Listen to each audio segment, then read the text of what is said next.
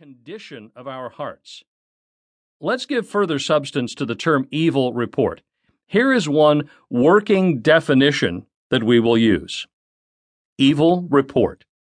When an individual maliciously injures, damages, or discredits another's reputation or character through the use of words or attitude. Ungodly, damaging conversations. How often our words ramble casually and carelessly without any thought as to the repercussions in another person's life.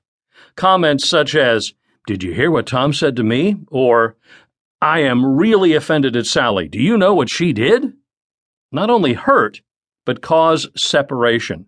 If we are tempted to think that this does not harm the body of Christ, then we can put ourselves in the positions of Tom or Sally. It is not likely that they would desire to be blessed like that again.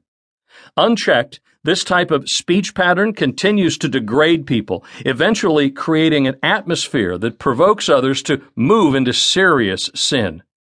We might laugh about nominating certain individuals for the ministry of hurts but we can be certain that Father God is not laughing. The severity and seriousness of God's conviction in my life regarding this exact area was far from humorous.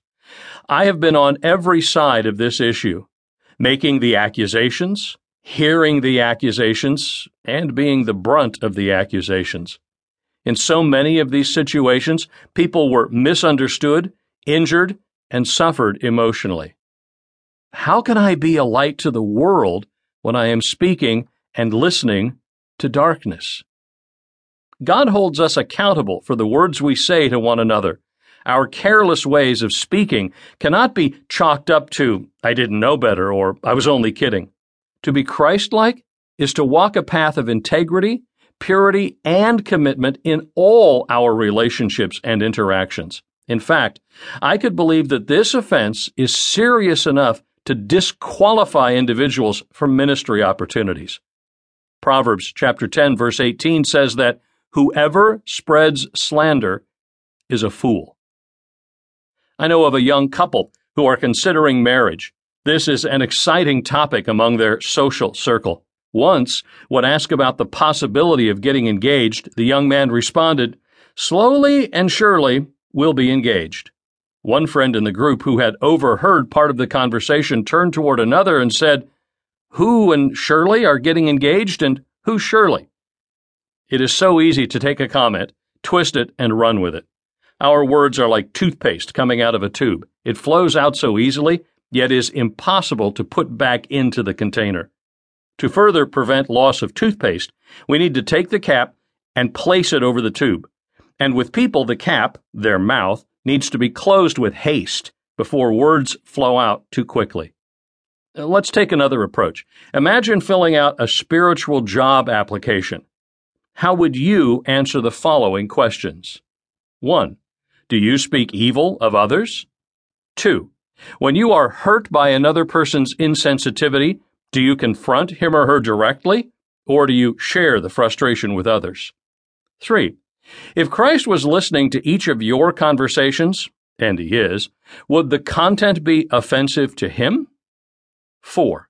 When you disagree with your supervisor, who else is going to know about it? If this does not seem challenging enough, change the phrases a bit. Instead of another person or supervisor, try spouse or parent. Ouch. The Bible tells us that as believers in Christ, we are His bride. It is imperative, therefore, that we seek God and ask Him to cut away those areas of our lives that cause us to stumble. Jesus is calling His bride to be purified, to be cleansed, and to be undefiled. We must prepare for the daily walk of faith that He has asked of His people. We must confront our character flaws. We must be accountable to one another. We must cleanse our speech and our life patterns.